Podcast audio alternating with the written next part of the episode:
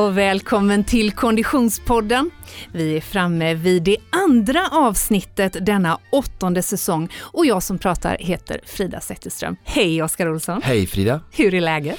Ja, men det är super. Mm, det är... Solen skiner ute i Göteborg. Det är ju så. Solen skiner i Göteborg. Nästa vecka är det eh, sportlov här på västkusten och skidåkning är onekligen i fokus, både i våra sinnen och i mångas eh, eh, fritidssyssla. OS-bubblan.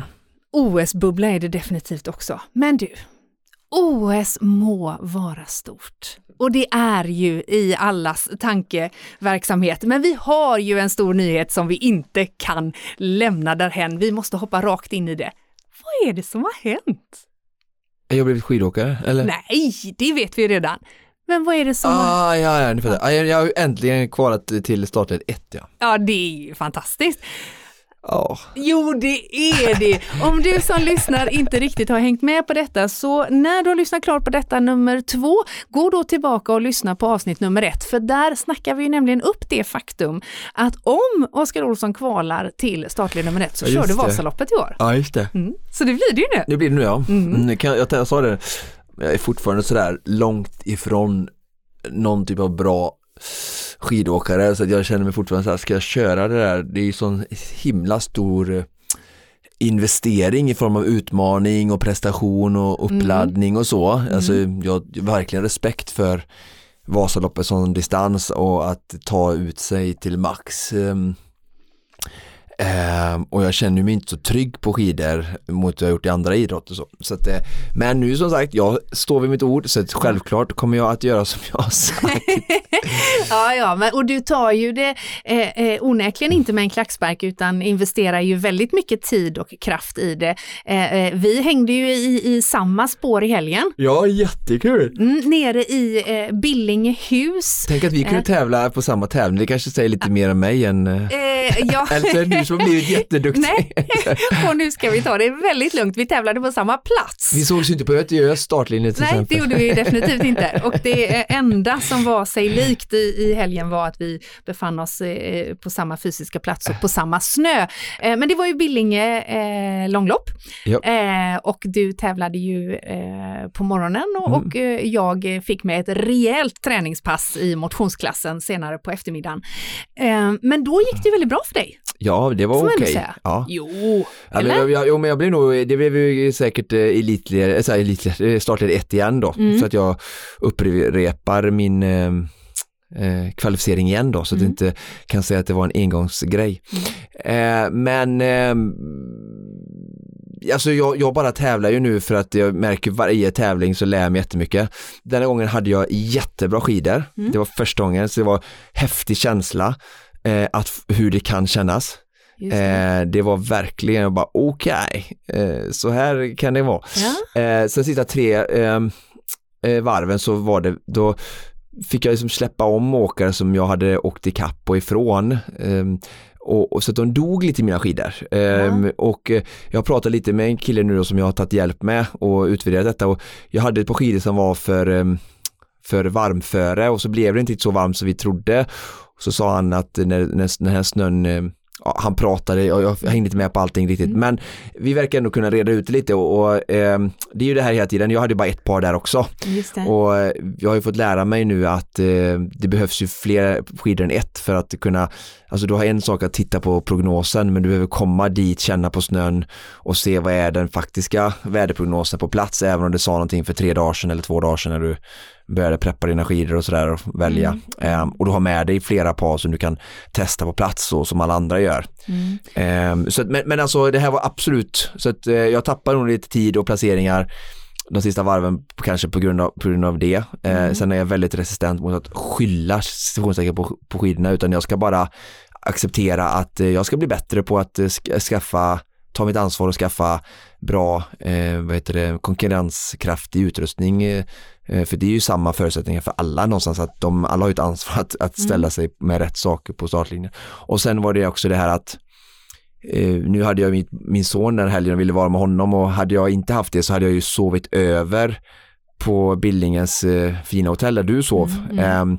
så att jag kunde ha köat för att få stå längst fram i startled 1 där jag var förpassad att starta och nu hamnade jag sist i det ledet eh, för att jag var där bara en timme och en kvart innan start och då, då har folk redan stått och köat.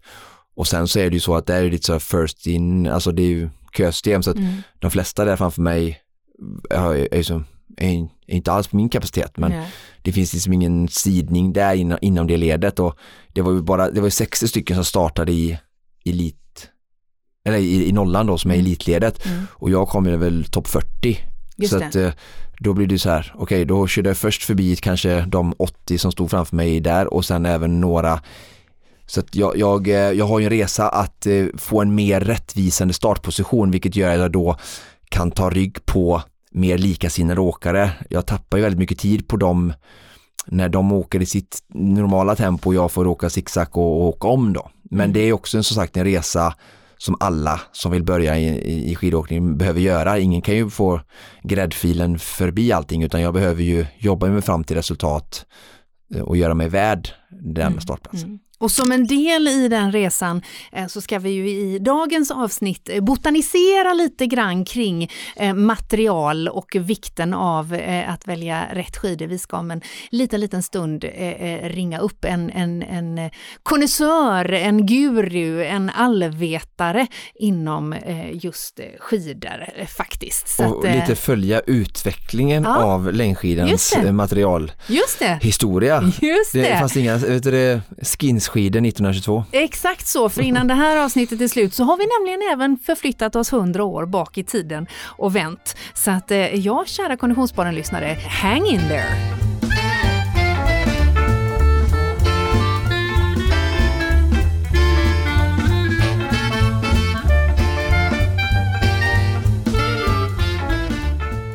Vi är så himla glada att ha med oss våran poddpartner Silva under eh, de här avsnitten. Och som av en händelse med på länk ifrån ett snöigt Åre. Hej Madeleine Jonsson Ölin! Hej, vad kul att vara med! Alltså om vi bara börjar med lätt avundsjuka i rösten i frågan, hur är läget i Åre? I Åre är läget väldigt bra. Efter en eh, extremväder januari eh, med regn och snö om, eh, om vartannat så har vi jättefina förhållanden faktiskt. Oh. Student weeks, så det är oh. mycket, mycket studenter. Just det. Och fin skidåkning. Ja, och sportloven står ju eh, inför dörren höll jag på att säga, så det, det, det skadar ju inte att det ligger eh, ett rejält lager puder i backarna. Nej, det gör ju inte det. Sen brukar det ha en förmåga att eh, försvinna just tillfälligt under sportloven och sen komma tillbaka. Men låt oss hoppas för alla som ska komma hit och visa att, att det håller sig fint. Ja, det, det, det, det, hoppas vi verkligen. Du, vi har ju inte bara ringt upp dig för att prata eh, snöläget i Åre, utan kanske mer eh, specifikt eh, material i form av pannlampor. Eh, vi pratar ju väldigt mycket om material för primärt längdskidåkning just nu i podden. Eh, och om vi fokuserar lite grann på det som Silva erbjuder, alltså eh, i det här fallet pannlampor. Vad ska man tänka på tycker du Madeleine, när man investerar i en pannlampa för för eh, konditionsidrott i generellt och eh, längdskidåkning i synnerhet? Ja, men jag tycker eh, det är ju ofta när man pratar pannlampor eh, att det pratas ju ofta väldigt mycket ljus och eh, börjar man nörda ner sig så pratas det hur mycket lumen är i den här lampan och så vidare. Eh, och självklart är det ju så att ljuset är ju jätteviktigt eh, för det är det liksom syftet att man ska kunna se i mörkret. Ehm, men ljuset är ju inte det enda man, man ska tänka på vid en pannlampa och dessutom så, så måste man komma ihåg att mycket ljus är inte alltid optimalt utan eh, en bra grundregel är att tänka att eh, ju fortare aktivitet jag ska hålla på med desto mer ljus behöver jag. Okej, okay, bra.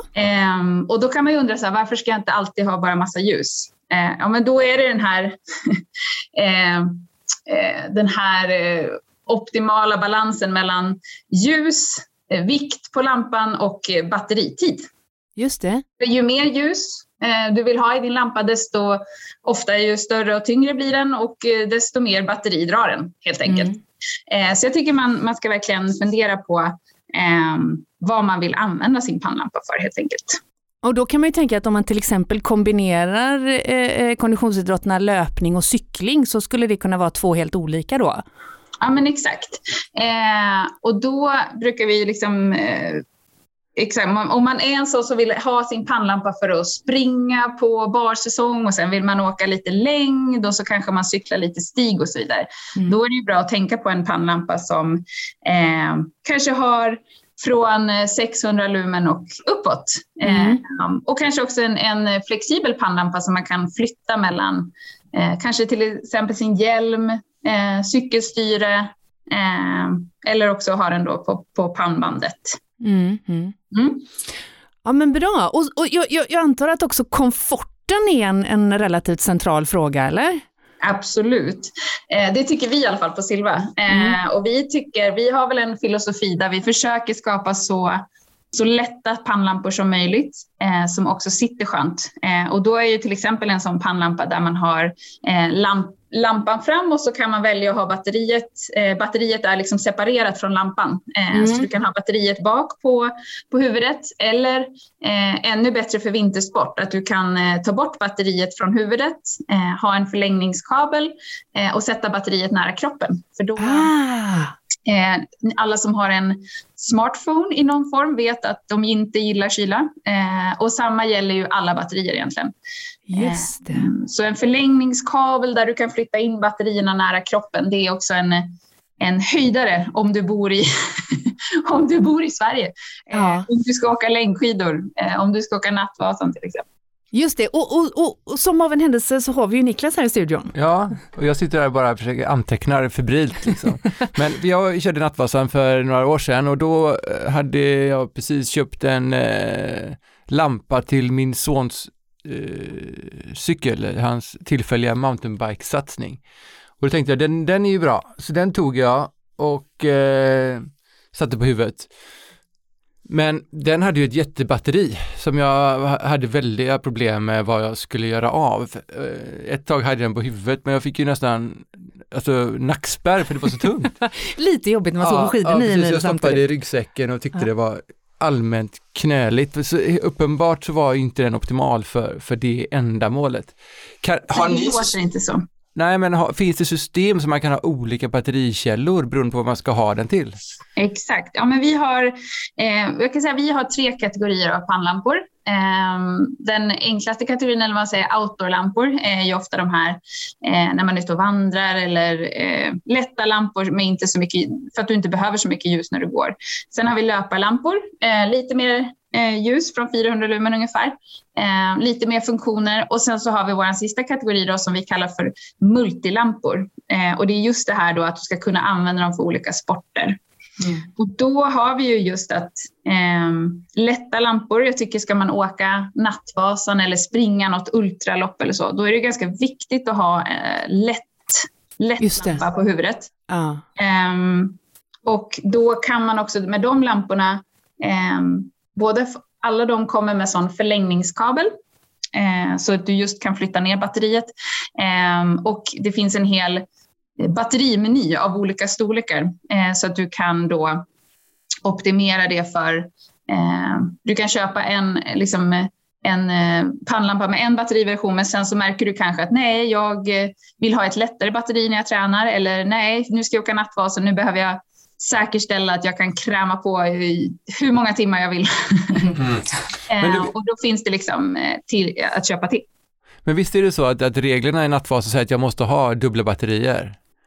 Eh, ja, exakt. Eh, och då kan det också vara så att man kan ha eh, till, våra, till våran crosstrail till exempel så kan man ha då ett uppladdningsbart batteri som man kör med först.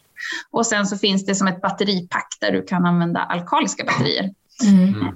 Så där har man ju också en sån här att tänka på att batterier beter sig lite olika.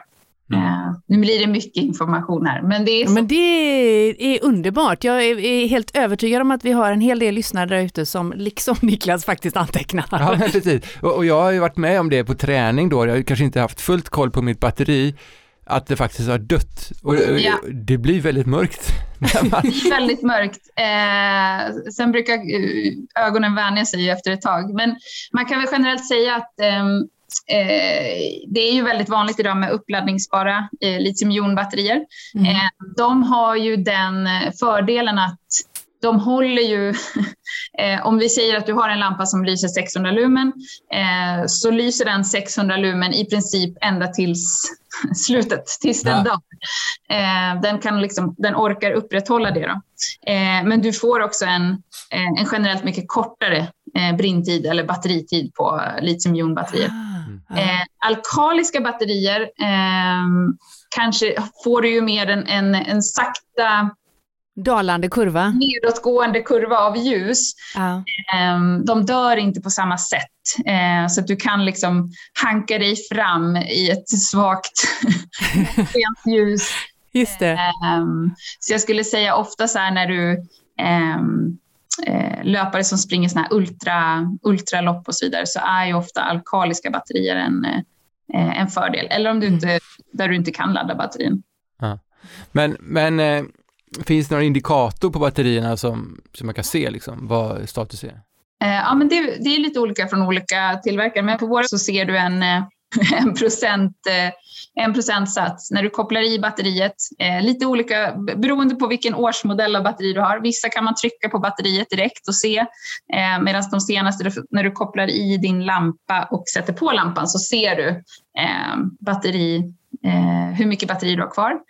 Eh, på alla våra lampor har vi även en, en eh, varningsfunktion, att den blinkar eh, när det är ungefär 25 procent kvar. Eh, och då brukar också lampan dimma ner. Eh, så att den inte går på full kraft just för att du ska ha eh, ja, men ungefär en timmes eh, extra tid för att ta dig hem. Men du, hur snabb måste jag vara då? Eller vi kanske ska börja med då och, och, och välja en modell till mig som jag ska eh, eh, använda när jag kör eh, Ja. eh, super, eh, Supervasan säger jag, men eh, Ja. när jag kör Nattvasan. Mm. Ja. Och, och hur snabb måste jag vara för att inte behöva byta batteri? Du behöver inte, du, du, skulle nog, du, behöver, du kan nog absolut åka på de där maxtiderna egentligen med vilken som helst av våra lampor. Det, be, eh, det finns tydliga beskrivningar av exakt hur lång tid den lyser med de olika batterierna. Eh, i, dessutom i olika temperaturer. Eh, för även där då så är det ju det här med kylan påverkar Mm. batteriet. Men jag skulle säga eh, personligen ehm, för, för att åka längdskidor då, ehm, då, är ju, då brukar vi rekommendera från 600 lumen uppåt. Mm.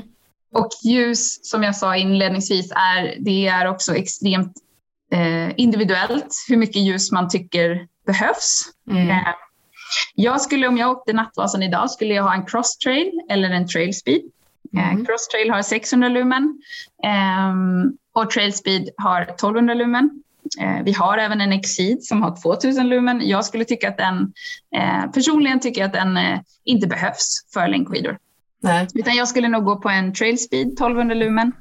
Ehm, och har du ett, ett, då, ett av våra största batterier, 10 10,5 ampere, då kan du hålla på hela natten. Ja, vad skönt. Så ja, men det, det är nog min absoluta favoritlampa. För den, eh, jag toppturar med den, ehm, jag cyklar med den, jag springer, jag åker längd. Den är, allt, den är lätt. Jag gillar lätta grejer. Jag är Mm. en sån som Mm. föredrar lätthet. Ja, men jag, jag måste få en sista fråga. Okej. Nu, nu, nu, Ja. nu lämnar vi ämnet eh, skidåkning här. Men, Okej, men finns det vattentäta va- eh, pannlampor? Just det, nu är du på segling. Nej, jag Nej. är faktiskt på simning. Nu är du på simning, okej? Nu är du på simning. Ja, just det. Swimrun. Eh, Ja. eh, ja, det finns vattentäta lampor. Eh, vi har en modell som heter Explore. Ehm, och det handlar ju helt enkelt om en IP-klassificering som man säger. Den har IP7. Eh, så den kan man eh, simma med och stoppa ner under vatten och så vidare. Mm. Eh, det man kan tänka på oavsett eh, eh, eh, märke på pannlampa, om man köper en vattentät eh, pannlampa, det är att man kan ta, om man har då alkaliska batterier, att man eh, tar ur dem och ser till att liksom, torka ur Batterifacket. Torka ur låter ju konstigt när den är vattentät, men att Ja. det kommer ju ändå någon sorts fukt. Ja. Eh, och just alkaliska batterier kan ju bli så här att de ärgar, säger man. Just det, ja. Ehm, men, men det finns och jag skulle säga att den är, eh, det, jag vet flera som, som kör swimrun med våran Explore-lampa. Eh, alla övriga lampor är ju IP5-klassificerade. Eh, så det ju, du kan ju definitivt vara ute i eh, extrema regnväder och snö och Just det. eh, hagel. Eh, men det är väl att du inte kan liksom just doppa ner Simma. dem. dyka i Nej. liksom. Nej. Ja, det känns som att vi kommer få anledning att återkomma till Silva i, i just simma med lamp-frågan längre Ja, det är fram ett nytt faktiskt. avsnitt. Det är ett nytt avsnitt, ja det är det definitivt. Swimrun, eh, Silva goes swimrun helt enkelt. Ja, precis. Mycket bra. Ja, ja, du hör ju, vi får eh, all anledning att återkomma. Men Madeleine, stort tack i alla fall för all den här eh, matnyttiga och upplysta informationen. Och precis just nu så har vi ju faktiskt också en rabattkod. Koden kondition30 ger just nu 30% rabatt på alla pannlampor på silva.se. Missa inte detta alltså. Kondition 30 inne på silva.se. 30 rabatt på pannlampor. Tack så mycket Madeleine för all denna info. Tack snälla, tack för att jag fick vara med och lycka till med alla spännande pannlampsäventyr framåt. Må det vara ljus. Ja, precis. Får det vara ljus.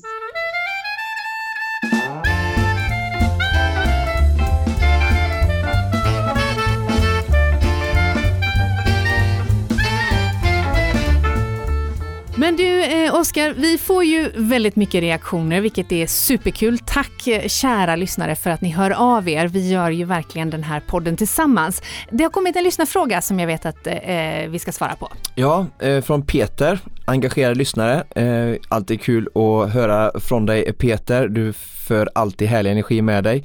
Eh, han eh, tränar också eh, inför Vasaloppet, precis som du och jag. Eh, Mm. Fast han är mitt emellan oss. Han är kvalad eh, i led 5 Okej. just nu. Ja, just. Eh, så han tränar ungefär 4 till 6 timmar i veckan.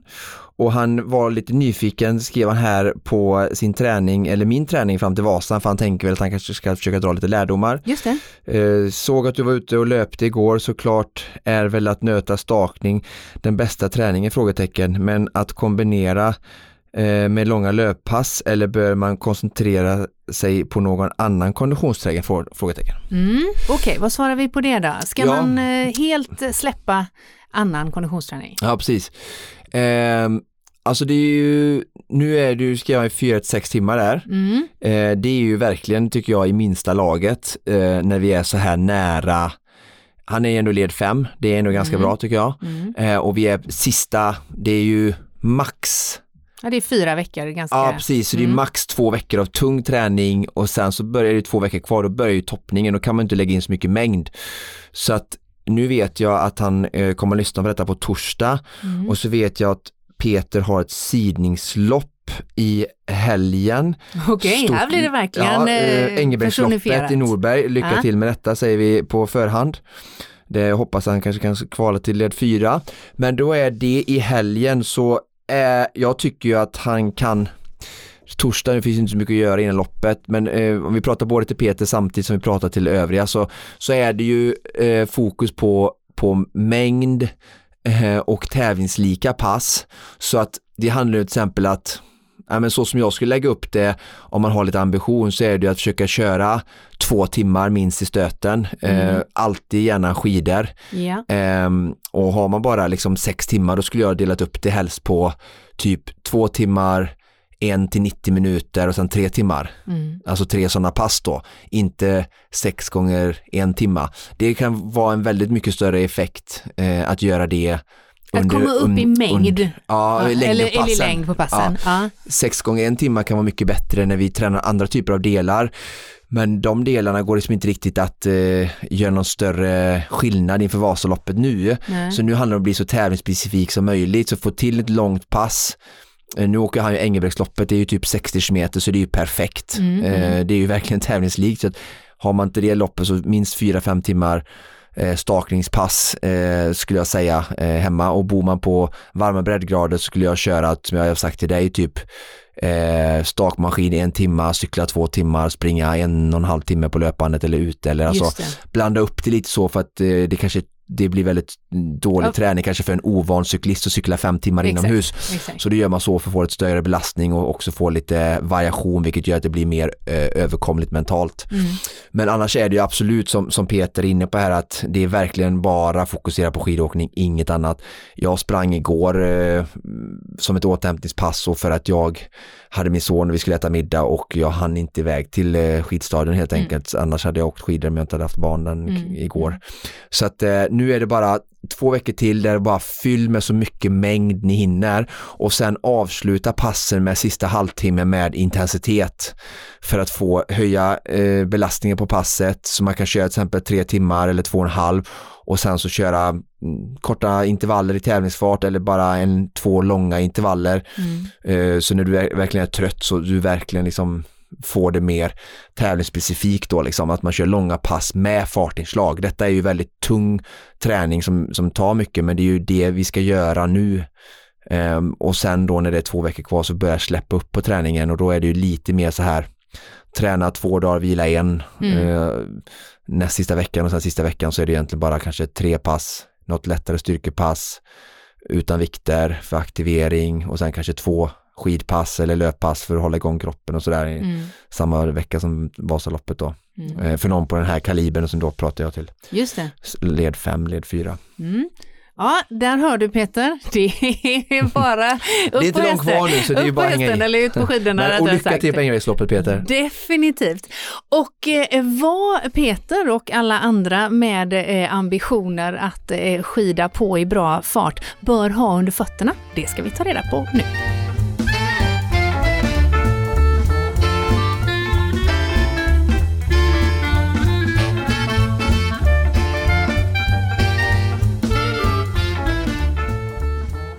På telefon just nu har vi ingen mindre än Lasse Blixten Jonsson från Fischer. Hallå Lasse!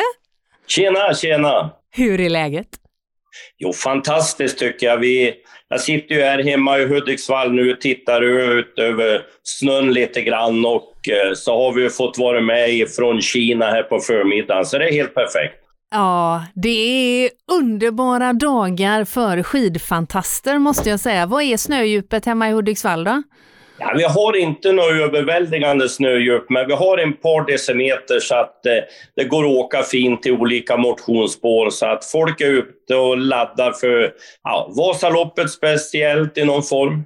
Ja, ja, det är mycket uppladdning för Vasaloppet, eh, både till höger och vänster, eh, fram och tillbaka och, och, och i hela eh, konditions-Sverige just nu tror jag bestämt. Och så har vi ju en OS-feber som eh, eh, heter duga. Eh, du Lasse, du jobbar ju på Fischer och i det här avsnittet av Konditionspodden så har vi ju ett materialfokus föranlett av att det står smärtsamt klart för oss att det spelar roll vad man har under fötterna om man vill prestera eh, i skidåkning, eller hur? Ja, men det stämmer. Vi har ju olika nivåer naturligtvis. Va? Det är ju en sak om vi nu är borta i Kina och jagar OS-medaljer och eh, man ska ha det absolut värsta, bästa för den typen av skidåkning. Eller om man då vill genomföra ett Vasalopp eller ett annat långlopp på ett säkert sätt. Va? Så Mm. skiljer det sig en del. Men helt klart så är det väldigt viktigt att se till att man får rätt utrustning utifrån sitt mål. Ja. Om, om, vi, om vi börjar i toppen då, om vi börjar i Kina, om vi börjar i den absoluta eliten som ju du faktiskt har direktkontakt med i, i din yrkesroll. Så en tanke som slår mig är, vad, hur långt har man kommit inom skidsporten med att huruvida det får vara så viktigt som det är att, att man har rätt utrustning? Eh, att det faktiskt avgör i så mångt och mycket. Hur går diskussionerna tycker du i, i sporten? Nej, men det är så här, det finns ju olika tillverkare utav både skidor, belag, valla, strukturverktyg för att då få fart på skidorna. Och här pågår det hela tiden en forskning och en utveckling för att ha de bästa lösningarna. Och eh, sen är det ju variationer på det här på vilka förhållanden man har. Och speciellt nu då när vi befinner oss borta i Kina, där vi är på hög höjd, vi har väldigt torr och aggressiv snö, då ger ju det vissa förutsättningar. Och det här har man ju jobbat med på olika sätt. Dels från nationerna och de olika företagen för att hitta den bästa lösningen. Och för oss då som är i branschen så är det ju med viss spänning man väntar på de första tävlingsdagarna. Finns det någon här nu då som har hittat det där lilla extra för att få fart på skidorna åt de aktiva. Så att när vi satt här nu då och tittade häromdagen när då tjejerna stack iväg, Frida och Ebba och Johag och de här, då har ju vi då som har ett tränat öga direkt kunna konstatera de små skillnader som är då dels mellan fabrikanter men även då nationer och de enskilda åkarna. Så det är ju jätteviktigt. Och det här är ju någonting som åkarna också vet, va? att man måste ha en bra stöttning bakom hela vägen för att lyckas. Men, men, men Lasse, är det verkligen den duktigaste skidåkaren som alltid vinner då?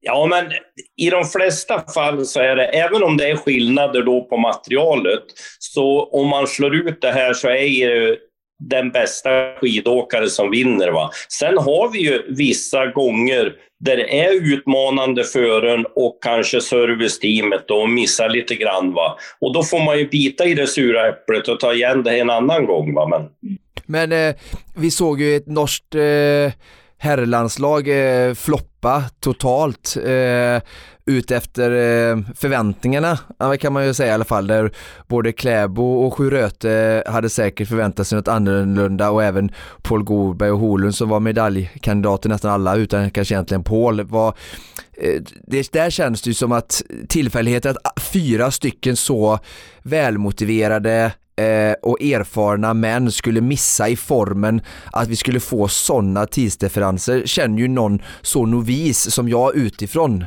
Mm. Eller vad tänker du?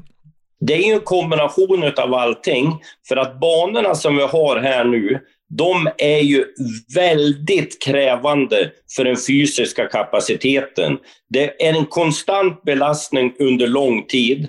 Det är de riktigt stora motorerna, om man översätter det så, som gör utslag belastningen är stenhård. Här är det ingen återhämtning och vila, utan det är tryck, det är tryck, det är tryck. I kombination då med att materialet måste vara bra så att man inte har skidor som går för tungt. Utan den lilla då, ja, kanske felgrejen där, att man har missat lite grann i materialet och får ligga på för hög belastning under lång tid uppför, det gör ju då att då bränner man av sin kapacitet. Va? Och ja, den lilla delen där kan göra då att det blir väldigt stor tid just den dagen. Mm, mm. Ja, det är eh, eh onekligen eh, många komponenter med som avgör på den nivån. Om vi, om vi lämnar den absoluta eh, världseliten, Kina och OS och förflyttar oss bara ett litet, litet, litet, litet steg ner till eh, eh startled 1 i Vasaloppet. Eh, och eh, eh, Oskar Olsson eh, och eh, kollegorna som ju nu, vi har precis berättat här för Konditionspoddens lyssnare att Oskar har ju kvalat in eller eh, eh in till startled 1 och har ju verkligen på egen hand, höll jag på att säga, fått eh, first hand känna på hur materialet är jätteviktigt eh, för att kunna lite grann spegla det som den fysiska kapaciteten faktiskt kan, kan åstadkomma. Om vi tar oss till då elitmotionärer. Vad säger du Lasse, hur, må hur, många, hur många skidor ska man ha i bagaget när man förbereder sig för eh, eh exempelvis ett eh, Vasalopp? Nej, men om man är uppe på den nivån, om vi tar li, eh, ledigt, då är det ju åkare som har en hög kapacitet, och man har ju ett mål att komma väldigt fort ner till målet i Mora. Och man kan då möta olika förhållanden. Det här vet man ju inte före förrän att vi är där då sista veckan och väderpia talar om att så här ska det bli. Och då måste jag utifrån de förutsättningarna ha förberett mig i min utrustning, i det här fallet skidorna då, att jag bör ju ha ja, som led 1-åkare på relativt hög nivå, en tre olika par i varje fall, som man då kan spela med för att skulle det vara väldigt kallt, nysnö, en modell. Har man då ett mer normalföre, en annan modell. Och då eh, om det är väldigt varmt och blött, då, att man har en tredje modell. Sen kan man då justera de typerna av eh, skida belag med hjälp av strukturverktyg. Mm. Och sen går ju då eh, det egna intresset och eh, hur mycket man vill lägga ner vidare. Men man bör ha ett antal skidor som är förberedda för de här grundnivåerna liksom, och så sen gå vidare. Men går det att med lekmannamässiga ord förklara vad är det som skiljer skidorna? För jag trodde i min enfall att det var vallan som liksom lite grann eh, gjorde den differensen. Men vad, vad, det vad trodde är det jag som... också. ja, nej men om man pratar då Vasaloppet och eh, Ski Classics eh, i allmänhet, de här långloppen som går, mm. så steg ett, då är det vad är det för underlag? Hur hårt preparerat är det? Är det gammal snö? Är det ny snö? Är det, är det sugande blötsnö? Mm. För att det är utav samma skidmärke då, så får man välja karaktären på skidan. Det är själva spannkurvan, hårdheten och hur mycket den kanske öppnar fram och bak för att man ska få det jämnaste trycket mot underlaget. Så där har man ju då en, en stor skillnad. Och idag när vi pratar elit och ledigt, då start, stakar ju de flesta. Va? Och mm. Eh, utöver då det så måste man då titta på vad är det för förhållande och då är det skillnad på skida. Liksom. Just det. Okej. Okay. Ja, antecknar du Oskar eller? Ja, jag suger åt mig så mycket jag bara kan från alla håll och kanter här i Göteborgsområdet. För att eh, lära mig denna nobla konst. Eh, jag har bara skrapat på ytan än så länge och är väldigt ödmjuk. Mm. Men okej, okay, så du, det, då har vi eh, eh fastställt att i, eh, i elitmotionär eh, led 1 på Vasaloppet, i den härröran så, så pratar vi i alla fall tre olika sorters eh, eh, skidor i grunden. Om vi förflyttar oss då ner till där kanske, nu chansar jag hej vilt här, men en, en stor del av Konditionspoddens lyssnare befinner sig någonstans i mitten mitten av Vasaloppet. Vi behöver inte gå hela vägen bak till där jag eh, hänger, utan eh, någonstans i mitten då, där man ändå, man satsar ändå helhjärtat, fast det är en fritidssyssla. Eh, eh man kanske tränar ett par, eh, fyra, fem pass i veckan. Eh, man har gjort några eh, Göteborgsvarv och något Lidingölopp och man eh, har kanske åkt Vasaloppet förut, men man vill liksom steppa upp sitt game något. V vad ska man satsa på då, tycker du Lasse? Nej, men det är lite olika delar här. Då. Normalt sett så åker kanske de flesta fortfarande då Vasaloppet på vallningsbara skidor. Och eh, där är det ju då, vallningsbara är ju alla, men då jag pratar fästvalla, att man ska lägga på sin egen fästvalla i burk eller klisterform. Mm. Och då är det ju viktigt att man då, när man har köpt skidorna, fått dem utprovat på ett bra sätt. Längden på den här fästvallazonen, hur mycket jag kan lägga, om det är kallt, burkföre, om det är mittemellan eller om det är riktigt varmt. För det avgör mycket då hur långt och hur tjockt jag ska lägga. Jätteviktigt. Och därför ska man ju då vända sig till en butik som har bra kunskap i det här.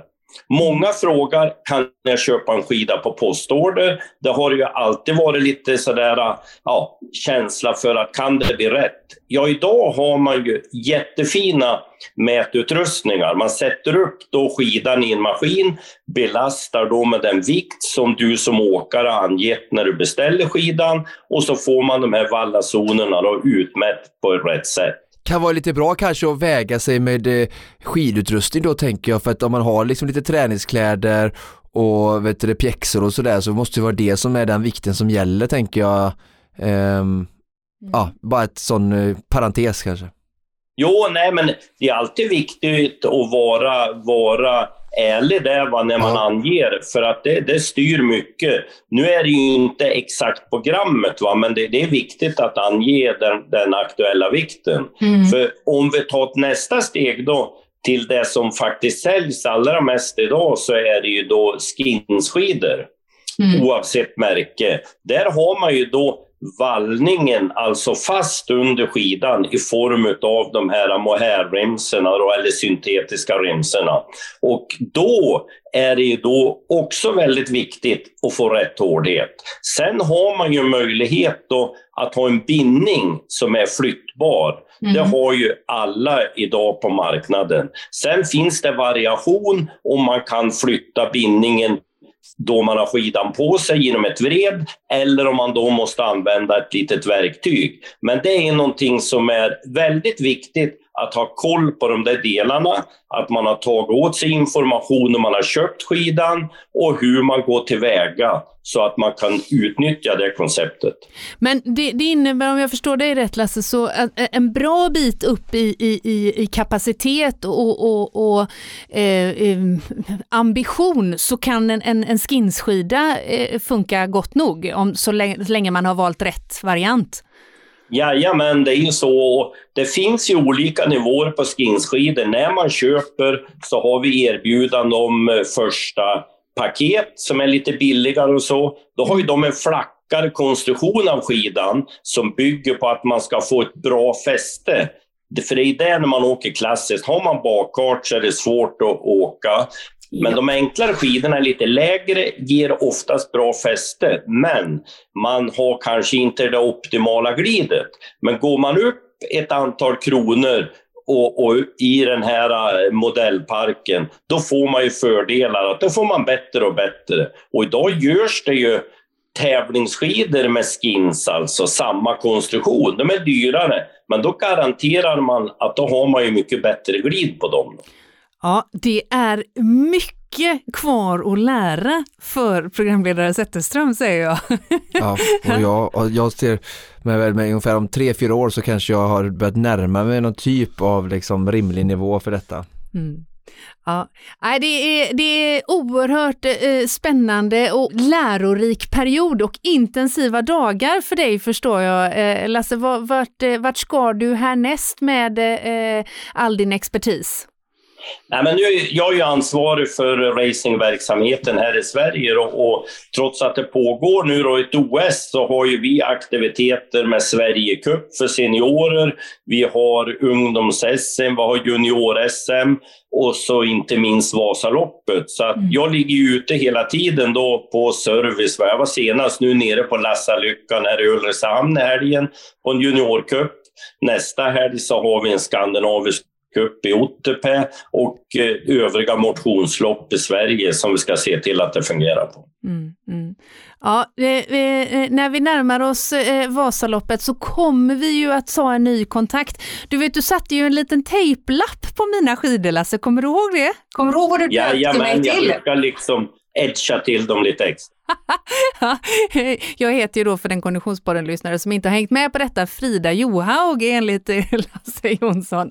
Den lappen har jag ju vårdat ömt. Nu börjar den ju ha gett med sig eftersom jag trots allt har lagt några mil till bakom mig. Men, men eh, eh jag har aldrig haft det så, så bra eh, eh, eh, glid och fäste som när du hade fixat. ja, det låter. Så jag ser fram emot ett möte igen där i Mora. Vet du. Det är snart dags. Ja, det är snart dags.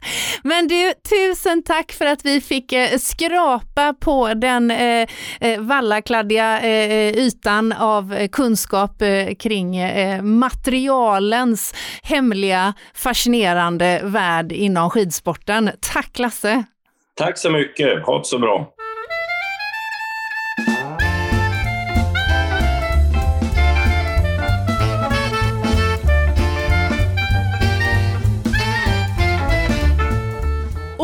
Är också så glada att ha med oss våran trogna poddpartner Odlow.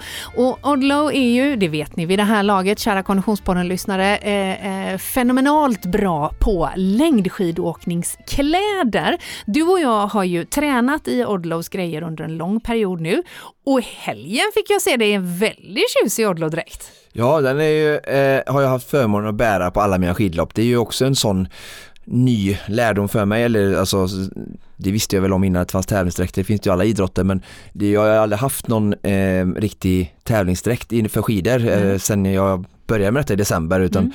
jag har ju åkt i andra sportkläder och eh, jag märker verkligen hur anpassade de är och eh, eh, det, är ju, eh, det, det krävs ju ja, mycket av mig att bära upp den här känner jag för att eh, ja, flera skidskyttelag nu är ju sponsrade och åker sina Odlo-dräkter på OS. Eh, så jag känner att det är en dräkt som förpliktigar men eh, jag tar i allt vad jag kan och lämnar ingen ingen svett kvar eh, ute på, på eh, skidbanan, höll på att säga, tävlingsplatsen. Mm. Finns den här dräkten att få tag på även för eh, vanliga eh, konsumenter? Ah, jag vet inte, I, i Sverige är det väl inte kanske svårt i butik men det är på att klicka hem på nätet ska ju Ah. inte vara något problem. Nej. Men Ah, jag, jag är ju skitnöjd och som alla de andra produkterna och jag tar mig, eh, jag slås ju hur den, som många andra tävlingsdräkter kan tänka mig anpassa för aktiviteten just Mm. det att eh, den blir liksom nästan aldrig blöt så det måste väl vara jättebra ventilering då och jag har inte Mm. frusit än och jag brukar bara åka i, i Odlos underställ, det här tunna som jag har, har och sen den över Mm. och det har jag gjort både i ja, med en plus och fem, sex minus och det har varit perfekt Mm. varje gång. Och jag åker i, i brallor och eh, jacka eh, i, som är längdskidsinriktade. Eh, ja. Mm. Eh, superbra, även det från Odlo såklart. Ja, vi är jätteglada att Odlo hänger med oss hela den här säsongen.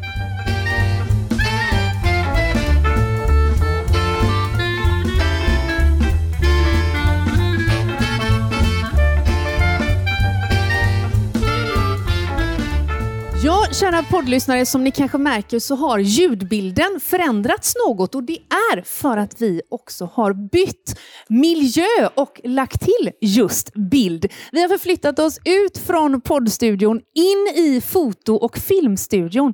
För det här, mina vänner, vill ni inte missa även visuellt. Oskar, vad är det vi har fått emellan oss här? Vi har rest hundra år tillbaka i tiden. Vad gött, det gick ju smidigt ändå. Ja, det gick snabbt. Det är ju oanade förmågor den här studion. Ja, fantastiskt. Nej, men så här är det. ju. Dagens avsnitt fokuserar ju väldigt mycket på eh, material och vikten av att välja rätt material för att kunna maximera sin prestation i längdåkningsspåren. Men någon som kommer att utmana det där med att välja rätt material, det är en av de 139 åkarna i Jubileumsvasan. Hej Thomas Ottosson! Hej och tack så jättemycket för att jag får vara här idag. Du är så snygg! Alltså det är du ju alltid Thomas. Men dagen till ära har du ju klätt dig från topp till tå i den mundering som du på lördagen den 12 februari ska skida 9 mil i. Vad har du på dig? Ja, men jag har jättefina, om vi börjar ner till så är det ju sådana fina näbbstövlar här Just i det. läder. Ja. Eh, de, de här är ju fina, raggsockorna är ju jättefina. Det, min mor har gjort den ena och min syster den andra. Nu pratar vi om raggsockorna som Ja. du helt enkelt har fått handstickade. Ja. Ja. Och sen är de här vadmansbyxorna. Ja, men alltså du bara slarvade över dessa ikoniska skodon. Du, du, du gillar dem? Nej men de är ju så coola va? Sånt där gick du i, i din ungdom? I, i, min mamma gjorde i sin ungdom. ja, nej, men det här är alltså klassiska näbbstövlar eh, eh, som du på riktigt ska ha istället för längdåkningspjäxor. Ja, Ja, för Och- du ska spänna fast. det ska spänna fast där. Du ser, det är lite, det har skavt lite där och så. Mm. Och det, så det, jag brukar säga efter, efter två mil, så, så, då känner man inget längre. I, överhuvudtaget? Nej. Du har åkt i dem förstår jag. Precis, Ja. alltså de, det, det är du ser, det är ganska mjukt Ja. där. Skämt åsido, hur är det med skoskav? Nej, det, det, det är tårna där, men de Ja. domnar bort ungefär efter två timmar. Ja, bra. Så Mm. då är de borta redan. Okej. Ja, sen kommer vi upp till eh, äppelknyckarbrallan. Ja, äkta vadmanstyg. Just det. Fantastiskt. Det, det, det, det är ju väldigt... Eh, jag, jag, jag såg på faktiskt på, eh, på Jubileumsvasans eh, Facebook, Ja. var det någon som hade testat dem och kört ganska långt i helgen och de hade fått lite bekymmer för det blir väldigt varmt. Kallas det jägarbrasa eller vad är det man får? ja, ja, ja, ja, vi, behöver, Infanterield. Åh, vi behöver inte gå in på det, men, men så att eh, de har... Det, det blir enormt varmt tycker jag. Ja, okej. Men vi Det ska är ju få en fördel i och för sig Ja. om det blir eh, kallt eh, på lördag när jubileumsvasan går av stapeln. För upp till är du ju inte sådär överdrivet tjockt klädd. Nej, och det, det är väl det som är nyckeln. Jag har försökt med allt möjligt. Men Mm. det, är, det är liksom, det är skjorta Det är en skjorta, och ett litet underställ under. just det. Och en väldigt fördelaktig fluga. Ja, men den är, det är fint. Det, jag har kollat, de, de körde ju ofta i slips Jaha. Men det fanns vissa som hade fluga också. Ja. Och det, det, ja, det känns bra tycker jag. Mycket bra. Och de som du refererar till Thomas, det är alltså då eh, eh, originaldeltagarna i Vasaloppet eh, 1922. Ja. För det här då evenemanget som vi pratar om, det är jubileumsvasan där 139 personer ska åka i så gott som originalutrustning. Hur kommer det sig att du är en av de här 139? Jag har undrat det också flera gånger. Men man fick faktiskt eh, ansöka Ja. och man fick, eh, eh, ja, man fick skriva vad man hade gjort och vad man hade för relation till Vasaloppet och så. Mm. Och eh, jag tror faktiskt det är det, för det står i presentationen för mig att jag, jag har jag, det, det är ju inte alla som har startat längst bak, men jag har faktiskt gjort det Mm. eh, när jag var eh, ja, eh, när jag var 38. Så när jag körde första, då, då startade jag längst bak. Mm. Och nu då, när jag är 56, så står jag lite längre fram. Jag har gått fram till startled 4 och förbättrat typ 11 000 placeringar och fyra timmar. Det, det är ju en ganska bra klättring. Hur många Vasalopp har du på din meritlista? Vet du det? Jag har eh, 12 eh, Jag har faktiskt startat och brutit Ja, också. okej. Men jag har, Ja. jag har eh, 12, eh, eh, 12 Vasalopp, eh, två öppet spår. Sen har jag två också, eh, vad säger man? Stafett? Nej, eller? Tripplar. När man, gör, när man både eh, springer, Och- cyklar ja. och åker skidor under ett år. Du kan den där sträckningen. Jag kan man sträcka säga. Ja. och jag har gjort över 30 starter med olika stafetter och, och allt jag har Just gjort. det. Så, Och ja. för den Konditionspodden-lyssnare som känner att den här rösten känner jag igen, så stämmer ju det såklart eftersom du har ju, eh, dels finns det ett helt avsnitt eh, om din träningsresa som heter Från fet till atlet.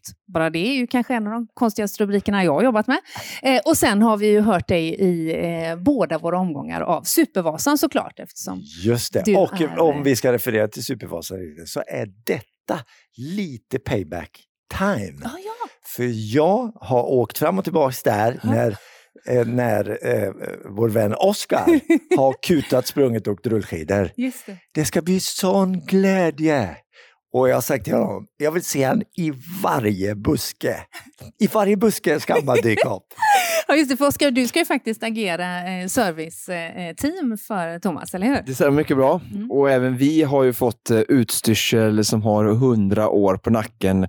Eftersom att Vasaloppet verkligen tar det här jubileet på allvar så ska vi kunna synas i kontrollerna så har de ombett att även eh, den eh, supportteamet eller den personen som är med och hjälper och skidåkarna ska vara utklädda, höll jag på att säga, men i Tidsenlig klädsel. Och vad kommer du då att bära?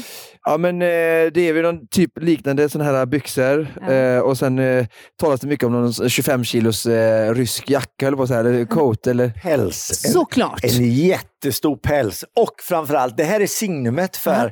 Team Glädjen.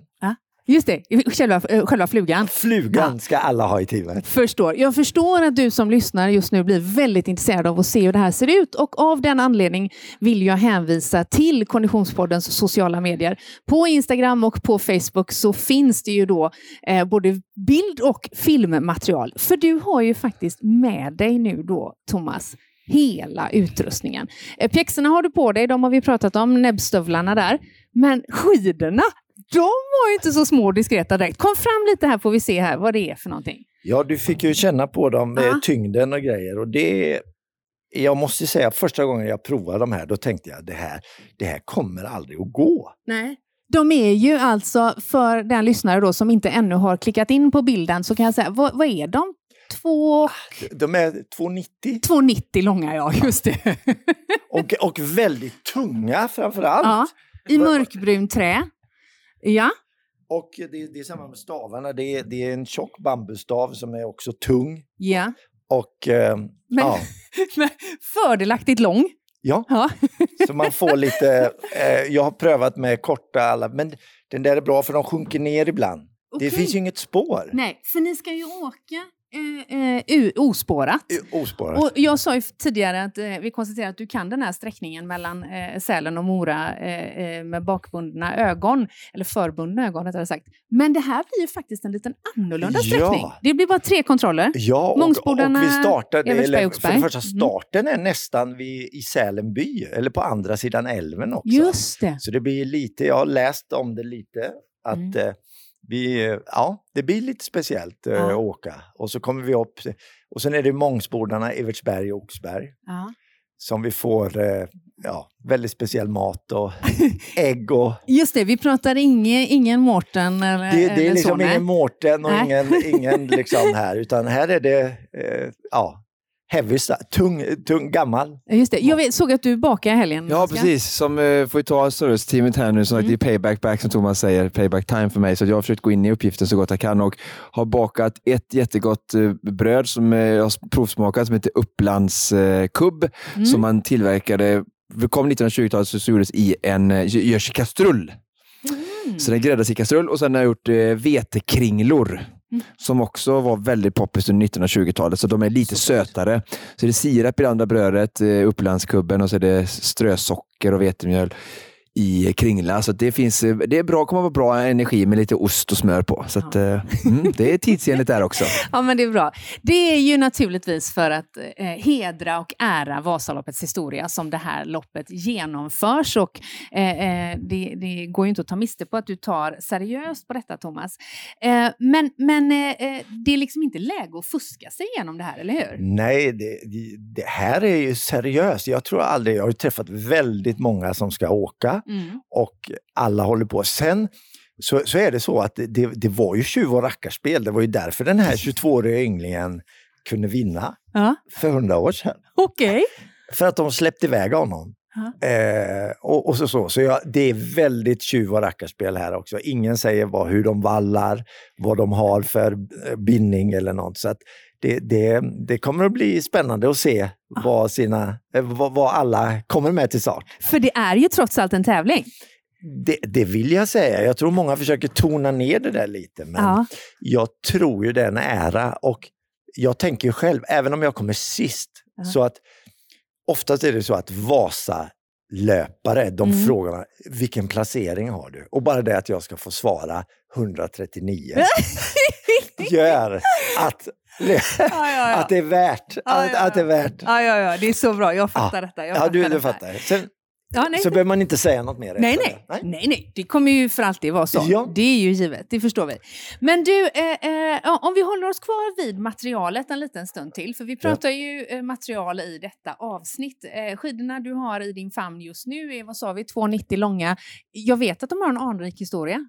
Ja, det här är, eh, jag, eh, jag ropade in dem här på någon aktion som, och de berättade eh, massor om det här, att det, det, de hade bevis på att det var mycket över hundra år de här. Och, Ja.